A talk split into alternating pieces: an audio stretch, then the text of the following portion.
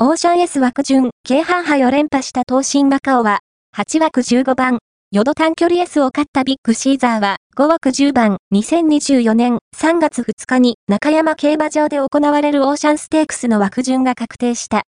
過去10年の枠番別成績では、1枠2の3の1の13、勝率10.5%、副勝率31.6%と出色。